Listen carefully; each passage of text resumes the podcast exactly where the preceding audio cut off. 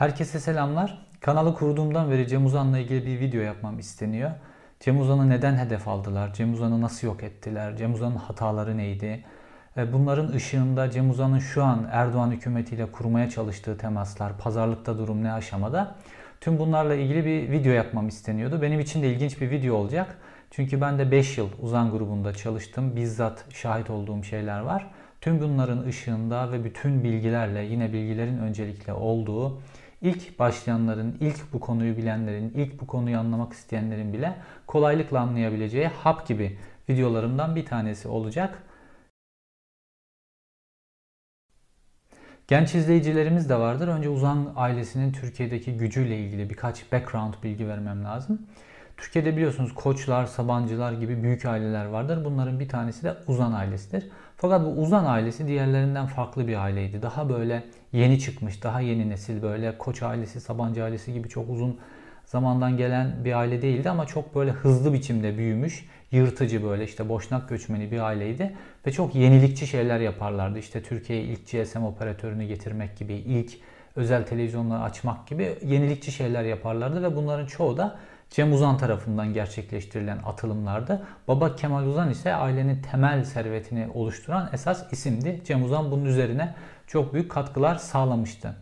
Şimdi Uzan grubuna yönelik ilk operasyona geçelim ve o operasyonla birlikte Uzan grubunun adım adım nasıl yok edildiğini, nerelerde haklı olduğu, nerelerde haksız olduğu konusuna gelelim. Şimdi Uzan grubunun Türkiye'deki en büyük yatırımlarından biri e, enerji alanındaydı. Diğeri iletişim alanındaki yatırımlardı. Aynı zamanda finans ayağı, çimento sektörü, alüminyum fabrikası, sigorta şirketleri vesaire devasa bir holdingti. 3 tane holdingi bünyesinde barındıran devasa bir kurumdu Uzan ailesi. Ve Uzan ailesinin yükümlülüklerinden bir tanesi de enerji alanında 11 tane baraj yapmaktı. Devletten bu e, yükümlülüğü almıştı, bu ihaleleri almıştı, yetkiyi almıştı. 11 baraj yapması gerekiyordu. Aynı zamanda da bu elektriğin dağıtımıyla ilgili işleri vardı Uzan grubunun. Hem üretim hem dağıtım aşamasında iki e, gücü bulunuyordu. Devletle yapılan sözleşmesinde şöyle bir şey vardı. Bir süre sonra üretimle dağıtımı birbirinden ayırması gerekiyordu Cem Uzan'ın. Fakat Cem Uzan bunu yapmadı. Bu çok karlı bir e, birliktelikti. Cem Uzan bunu yapmadı. Türkiye'nin geleneksel alışkanlıklarıyla bunu bir şekilde yargıda, orada, burada süründürerek vesaire mümkün olduğunca uzatmaya çalışıyordu. Fakat Uzan grubu çok büyük hatalar yaptı bu süreçte. Ne yaptı? Uzan grubu herkesle kavgalı hale geldi. Özellikle Star gazetesinde ki 1999 yılında Star gazetesi kurulduğunda ben de Ankara Büro'nun e, ilk stajyeriydim ve gazeteciyle 1999 yılında Star gazetesine başlamıştım. Ta 2003'e kadar. E, Cem Uzan bu süreçte işte Sabancı ailesiyle çok sert kavgalar verdi. İşte enerji alanında oradan bazı avantajlar elde etti. Koç ailesiyle ilgili Star gazetesinde o kadar böyle sert haberler yapılırdı ki inanılmaz. Ayrıca Doğan grubuyla çok büyük kavgası vardı Doğan grubuyla. Hemen her gün Star gazetesinde Doğan grubuyla Star televizyonda haberler çıkardı. Dolayısıyla herkesle kavgalı tek başına tek tabanca bir adamdı Cem Uzan. Şimdi Cem Uzan'ın devletle başı derde girmeye başlayınca işte orada Cem Uzan yanında kendisini savunabilecek, destek olabilecek hiç kimse bulmadı. Özellikle TÜSİAD Patronlar Kulübü böyle tamamen Cem Uzan'ın yok edilmesi için devletle işbirliği yaptılar. AKP ile Patronlar Kulübü arasındaki ilk işbirliği Cem Uzan'ın yok edilmesi üzerinedir. Peki Cem Uzan neden hedef alındı? Şimdi Cem Uzan Genç Parti diye bir parti kurdu ve Genç Parti çok e, alternatif bir parti oldu. 66 günde 2,5 e, milyon oy aldı. 7,5 %7.25 e, gibi bir oyla Türkiye'deki siyasi aritmatiği komple değiştirdi. Nasıl değiştirdi? Doğru Partisi, Milliyetçi Hareket Partisi, Anavatan Partisi bu yeni çıkan genç parti oyuncusunun aldığı %7.25 nedeniyle 3'ü de baraj aldı kaldı. Yani merkez sağ merkez sağ yok etti Cem Uzan Türkiye'de ve merkez sağda kalan tek parti olarak sağ tek parti olarak Adalet ve Kalkınma Partisi kaldı ve CHP ile birlikte barajı geçen sadece iki tane parti oldu ve tek başına iktidarı normalde %35 ile başka bir parti daha geçse tek başına iktidar olamayacaktı. Fakat AK Parti iktidar oldu.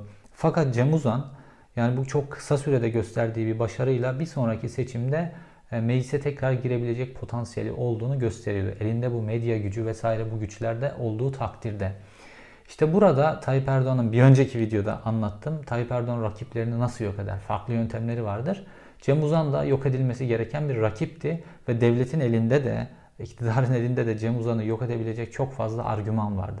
Bunlardan ilki devreye sokulduğunda ÇH ve KEPES elektrik alanındaki e, yolsuzluk, usulsüzlükleri devreye sokuldu ve imtiyaz sözleşmesi dağıtımla üretimi birbirinden ayırmadığı için iptal edildi. Bu 11 barajdan sadece e, Erke Barajı denen bir baraj e, tamamlamıştı. Çok güzel bir baraj. Türkiye'ye hala hizmet sunan barajlardan bir tanesi fakat diğer barajları tamamlamamıştı. Bu imtiyaz sözleşmesi iptal edildi. Devlet burada kesinlikle haklıydı. Bunu o zaman da işte okuduk vesaire yazdık. Fakat sonrasında İmar Bankası ve Adabank, Cem Uzan'ın işte hepimiz biliriz dolara ve Amerika yüksek faiz diye reklamları vardı. Çok basit dolar ve Amerika yüksek faiz ve gerçekten de nasıl oluyordu her hiç kimse anlamıyordu. Normal piyasadaki diğer bankaların verdiği döviz faizinden daha yüksek faiz veriyordu. Ve özellikle gurbetçiler, elinde döviz parası olanlar vesaire özellikle ekonomik kriz e, döneminde 2001 kriz döneminde dövize dönmüştü çok kimse ve bunlar hep paralarını götürüp Adabank ve İmar Bankası'na yatırmışlardı küçük faiz farklılıkları nedeniyle. Bu bankalardaki ödeme sıkıntıları başladı. Elektrik tarafına el konunca ödeme sıkıntıları başlayınca TMSF bu iki bankaya el koydu. Şimdi o dönem hatırlarsanız 2001 e, yılında ki krizde işte 99'dan başlayarak gelen krizde finans krizi çok önemliydi ve bankaların hortumlanması nedeniyle Türkiye mahvolmuştu ekonomisi. Ve bu hortumcu diye bir kelime çıkmıştı. Birisine hortumcu etiketini yapıştırdığınızda milletin canı ekonomik krizden o kadar yanmıştı ki artık hiç kimse onun hiçbir şeyini dinlemiyordu. Ve TMSF'ye de bu kamuoyu desteği nedeniyle yeni bir yasa yapılmıştı. Böyle deli dumrul yasası gibi bir yasa. TMSF böyle herhangi bir banka sahibini duman edebilecek bütün mal varlığını yok edebilecek yetkilerle donatılmıştı ki çok haksız yetkilerdi bunlar. Çok ağır, çok sert yetkilerdi. Ve TMSF elindeki bu yetkilerle Cem Uzan'ın üzerine gitmeye başladı. Tabi az önce dediğim gibi çok düşman olduğu için Cem Uzan yanında hiç kimseyi bulamadı. Yalnız kaldı. Ve TMSF e, Adabank'la İmar Bankası'nın içerisine girince çifte hesap diye bir şey keşfetti. Şimdi şöyle yapmış Cem Uzan, Uzan grubu şöyle yapmıştı. İnsanlar dolarlarını, marklarını getirip bankaya yatırdığında bunu normalde işte BDDK, Merkez Bankası vesaire bunlara bildiriyorsunuz. Şu kişi şu kadar mevduat yatırdı vesaire. Ona göre de sizden bir vergi kesiliyor o parayı işletmenizden dolayı. Cem Uzan insanlar parayı getirdiğinde Uzan grubu bir kayıt tutmuş. İnsanların gerçek e, ne kadar paraları varsa o miktarla ilgili gerçek kayıt. Bir de işte bu devletin Merkez Bankası, BDDK gibi kurumlarını gösterdiği ikinci bir kayıt var. Orada rakamlar çok düşük gösterilmiş. Dolayısıyla Uzan grubunun o iki bankası normal ödeyeceği vergiden çok daha az vergi ödemiş. İşte buradaki o vergi farkının bir kısmını e, parasını getiren insanlara verdiği için diğer bankalardan daha yüksek e, faiz veriyor. Bir, küçük küsuratlar ama daha yüksek faiz vermiş oluyordu. Dolayısıyla insanlar getirmiş oluyordu. Bankanın içerisine girdiği, girildiğinde normalde işte ödeme güçlüğü nedeniyle girilmişti. Bankanın içerisine girildiğinde Tabii Uzan grubu şöyle düşünmüş. Hani bu işe karışan yöneticiler falan var ama bunlar gizlerler falan diye düşünmüşlerdi. Fakat hiç olmadı. Türkiye'de daha sonraki operasyonlarda da gördük. E, çalışanlar hemen devletle işbirlikçi oluyor ve hemen çalışanlar bunu söylediler ve bir anda o ikinci kayıtların hepsi devlete birileri tarafından verildi. Uzan grubu bunun yok edildiğini düşünüyor iken ve devlet gerçek hesap sahiplerini, gerçek hesapları çok kısa sürede ortaya çıkardı. Tabi offshore e, yatırımı yapanlar hiçbir şey alamadılar. Onlar hazine garantisi dışında olduğu için diğerleri devletten paralarını talep ettiler. Devlet de bunun karşılığında TMSF o korkunç yetkileriyle Uzan grubunun bütün mallarının üzerine tedbir kondu. Tedbir koydu. İşte 10 tane çimento fabrikası, alüminyum fabrikası, tel, Telsim, Star gazetesi, Damga gazetesi, Turkish e, News, ee, Star TV, televizyon grubu, Kral TV vesaire bir sürü televizyonlar var. Onun iki televizyon grubu, radyolar, devasa bir grup. Devasa bir grup ve gayrimenkuller, e, işte tatil köyleri, yatlar vesaire devasa bir grup. Bunların hepsinin üzerine el konuldu. Şimdi e, bu TMSF haklı haksız konumuna gelelim. Şimdi bu enerji alanındaki az önce söylediğim gibi bu imtiyaz sözleşmesinin iptal edilmesinde devlet haklıydı. Bu çifte hesap nedeniyle insanların zararlarının giderilmesi için ve o vergi kaybını da devletin tahsil etme hakkı var. Bu da hakkıydı. Fakat bu tahsilatta çok büyük bir haksızlık yapıldı. Normalde Uzan grubunun mal varlığının çok az bir kısmı bile devletin bu zararını karşılayabilecek iken bütün mal varlığını el konuldu ve hiç kimse Cem Uzan'ı savunmadı. Herkes de kavgalı olduğu için ve hortumcu damgasını yediği için. O dönemde hortumcu damgasını yiyenin gözünün yaşına halktan bir kişi bakmazdı ve öyle oldu Cem Uzan grubunda da. Ve bütün malları satışa çıkartıldı. Şimdi çimento grubu çok önemli. E, Cem Uzan o zaman Türkiye'nin çimentosunun %25'ini tek başına üretiyor. Daha doğrusu Türkiye ve Balkanların o bölgenin işte e, yakın e, Asya'nın vesaire çimentosunun %25'ini tek başına üretiyordu. Devasa çimento grubu vardı. Ve sonrasında da ki yıllarda da Türkiye'de inşaat sektörü patladı biliyorsunuz AKP'li yıllarda. Çok çok devasa daha servetler yapabilecek bir e, fabrika grubuydu. 10 çimento fabrikası. Bunların hepsi e, işte tanıdığımız, bildiğimiz işte Sanko'dur, Limak'tır filan AKP'ye yakın gruplara e, verildi, devredildi bunların hepsi. E, alüminyum fabrikası işte Hyundai Aslan'la şu an ortak olan gruba verildi. Ve böyle bütün mal varlıkları böyle hükümete yakın, Tayyip Erdoğan'a yakın gruplara böyle bir şekilde kolaycılık, kolaylıkla geçirildi. E, işte Star gazetesi mesela işte AKP'ye yakın bir iş adamına devredildi, satıldı, ihalesinde bir sürü işler döndü. Yani matbaasının bahçesi, bahçe arazisinin fiyatına bütün gazeteyi, matbaa, tesis e, vesaire hepsiyle e, marka hakkıyla filan hepsiyle sattılar. Ve bir yağma gerçekleşti. Şimdi Cem Uzan da haklı olarak diyor ki benim diyor 10-12 milyar dolarıma diyor e, çöktü de yağmaladılar bunu diyor. Mal varlığının dışında şirketlerin içinden yağmalanan böyle ucuza satılan, kapatılan, ucuza devredilen şekilde 10-12 milyarını yağmaladılar Cem Uzan'ı. Burada Cem Uzan haklı. Ee, onun dışında yani bugünkü değerlere vurulduğumuzda Cem Uzan'ın 100 milyar dolarını bu devlet yedi. Ee, ve ben hep şunu söylüyorum. Bir insanın cezası neyse o insana o kadar ceza verin kardeşim. Ekstra kumpaslar kurmayın. Adamı yani cezaevine gözaltına atıyorlar mesela. Tamam adamın hapis cezası var. Hapis cezasını yazsın. Adama ekstradan ceza vermeyin. Atıyorum adamı tecrite koymayın, işkence yapmayın, dövmeyin, ailesiyle görüş hakkını iptal etmeyin. Mesela adamın cezası neyse onu çeksin. Cem Uzan'ın da burada imtiyaz sözleşmesinde haksızlığı vardı elektrik grubunda. Bankadaki bu çift hesap nedeniyle haksızlığı vardı. Bunun cezası neyse kardeşim, bunun cezasını mal varlığından oranında tahsil edin.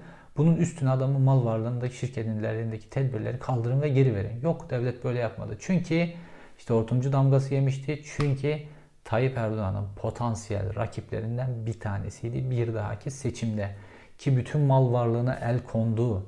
İşte hortumcu damgası yedi.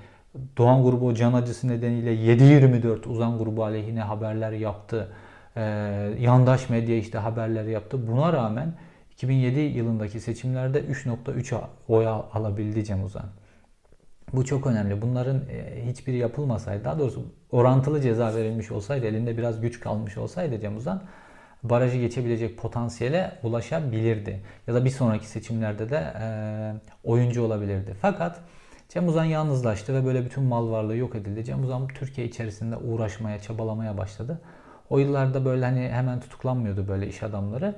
Cem Uzan 2009 yılına kadar Türkiye'de kaldı. Fakat 2009 yılında e, kendi deyimiyle time to check out e, gitme zamanı gelmişti artık. Çünkü davalar artık e, bitmek üzereydi ve işte nitelikli yağma, işte zimmet, zimmet daha doğrusu gibi suçlardan sonradan zaten 18 yıl hapis cezası aldı, onandı.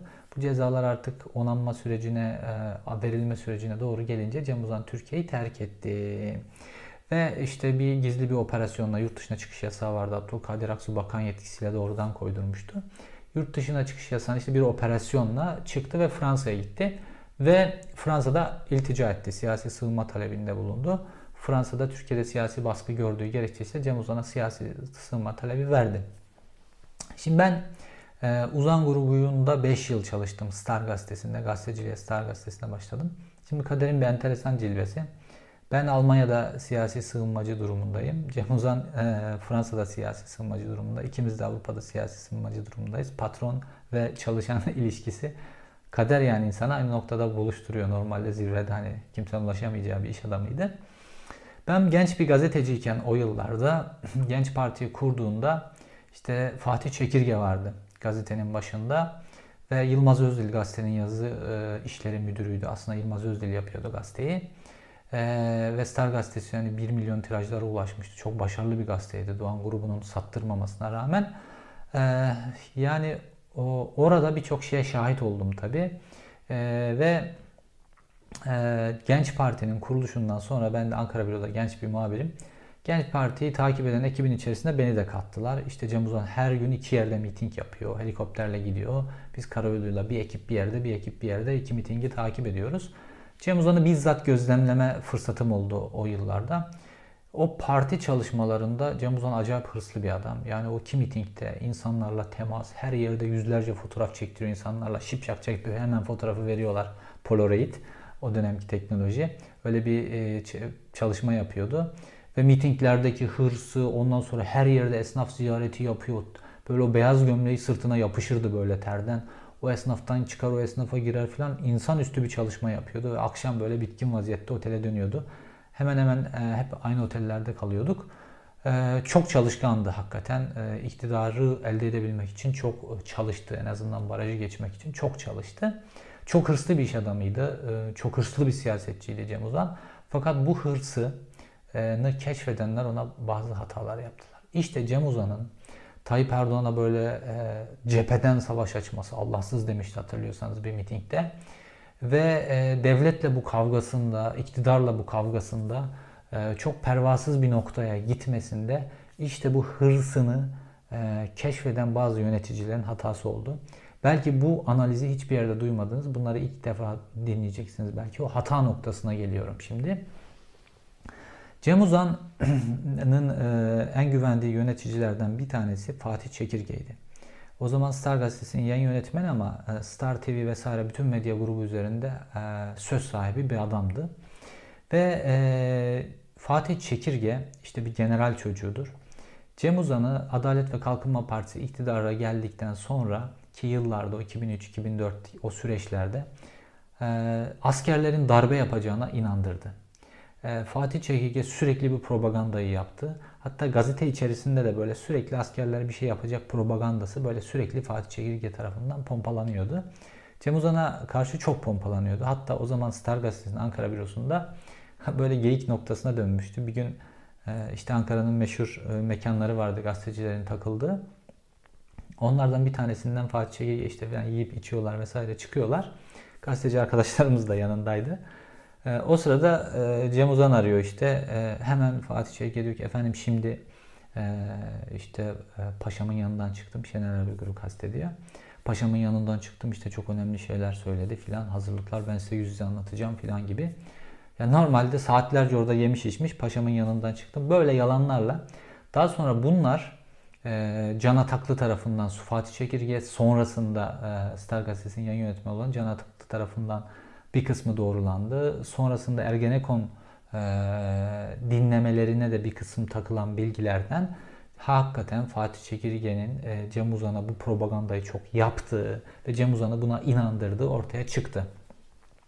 Şimdi Cem Uzan tabi e, siyasi analizler ve öngörüler yapıyor kendisine göre ve böyle inanınca hani bir şekilde askerler bu adamı devirecek. Buna inanınca o kişiyle cephe savaşına girmekten ya da bir denge gözetmekten çok uzakta kaldı ve çok e, sert şeyler yaptı.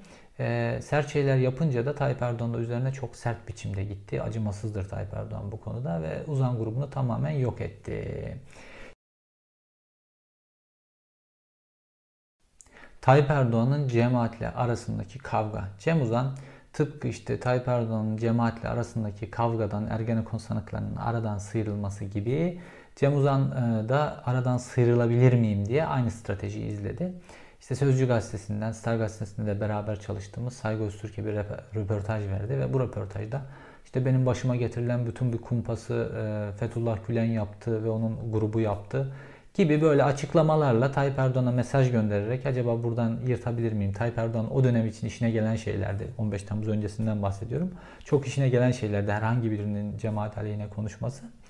Ve buradan yırtabilir miyim diye düşündü. Geçmişte oynadığı yanlış hata bu sefer doğru hata oynayarak e, yırtabilir miyim diye, Türkiye'ye geri dönebilir miyim diye. En azından mal varlığımın bir kısmı verilip yeniden iş hayatına dönebilir miyim diye. Çünkü bir rövanş istiyor. Yani ülkeden böyle ayrılmak, her şeyin yok olması da kolay kaldırılabilecek bir şey değil. Fakat tabii ki Tayyip Erdoğan bu zokayı yemedi. Çünkü Tayyip Erdoğan hiçbir biçimde bir rakip istemez yani hiçbir biçimde bir rakip istemez ve iş adamları, zenginler vesaire olacaksa onun adamları zengin olmalıdır. Ki şu an Cem Uzan'ın mal varlığının bir kısmı işte onun çok o sevdiği o beşli müteahhit çetesi var ya onlar tarafından yağmalanmış durumdalar. Ve Tayyip Erdoğan bunu yemedi. Sonra işte 15 Temmuz sonrası süreç oldu vesaire. Cem Uzan bunu bir tekrar etti. Bir daha gündeme getirdi fakat olmadı. En sonundaki temas noktasına geldik. Cem Uzan'ın mal varlığına el konulması sürecinde e, bazı usulsüzlükler yapılmıştı. Mesela verilen e, o astronomik para cezalarından 4.1 milyarlık para cezalarından bir tanesinde karı koca hakim savcı durumu var. Bu uluslararası hukukada Türk hukukunda da olabilecek bir şey değil. Usul hatası aslına bakarsanız. Ve Cem Uzan Fransız mahkemesinde açtığı karşı davada işte bu karı kocalık durumunu, karı koca biri savcı biri hakim böyle karar mı olur? Oradan bu kararı bozdurdu.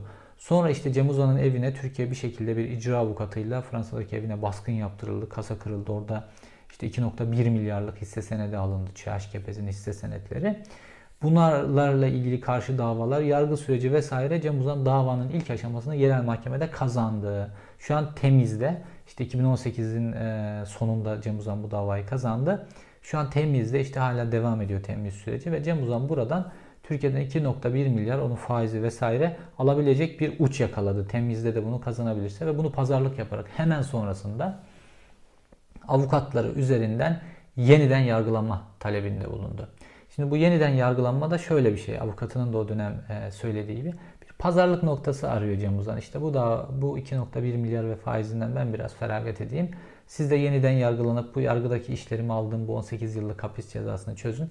Çünkü o 18 yıllık hapis cezası birkaç mahkemenin böyle 26 tane hakim değiştiği işte birkaç farklı davalar var. Davaların birleştiği karmaşık bir süreç. Bu 26 hakimden bir kısmı cemaat soruşturmaları kapsamında tutuklu.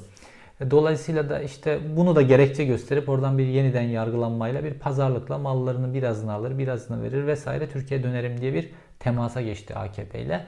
Ve işte Tayyip Erdoğan en hassas olduğu konuda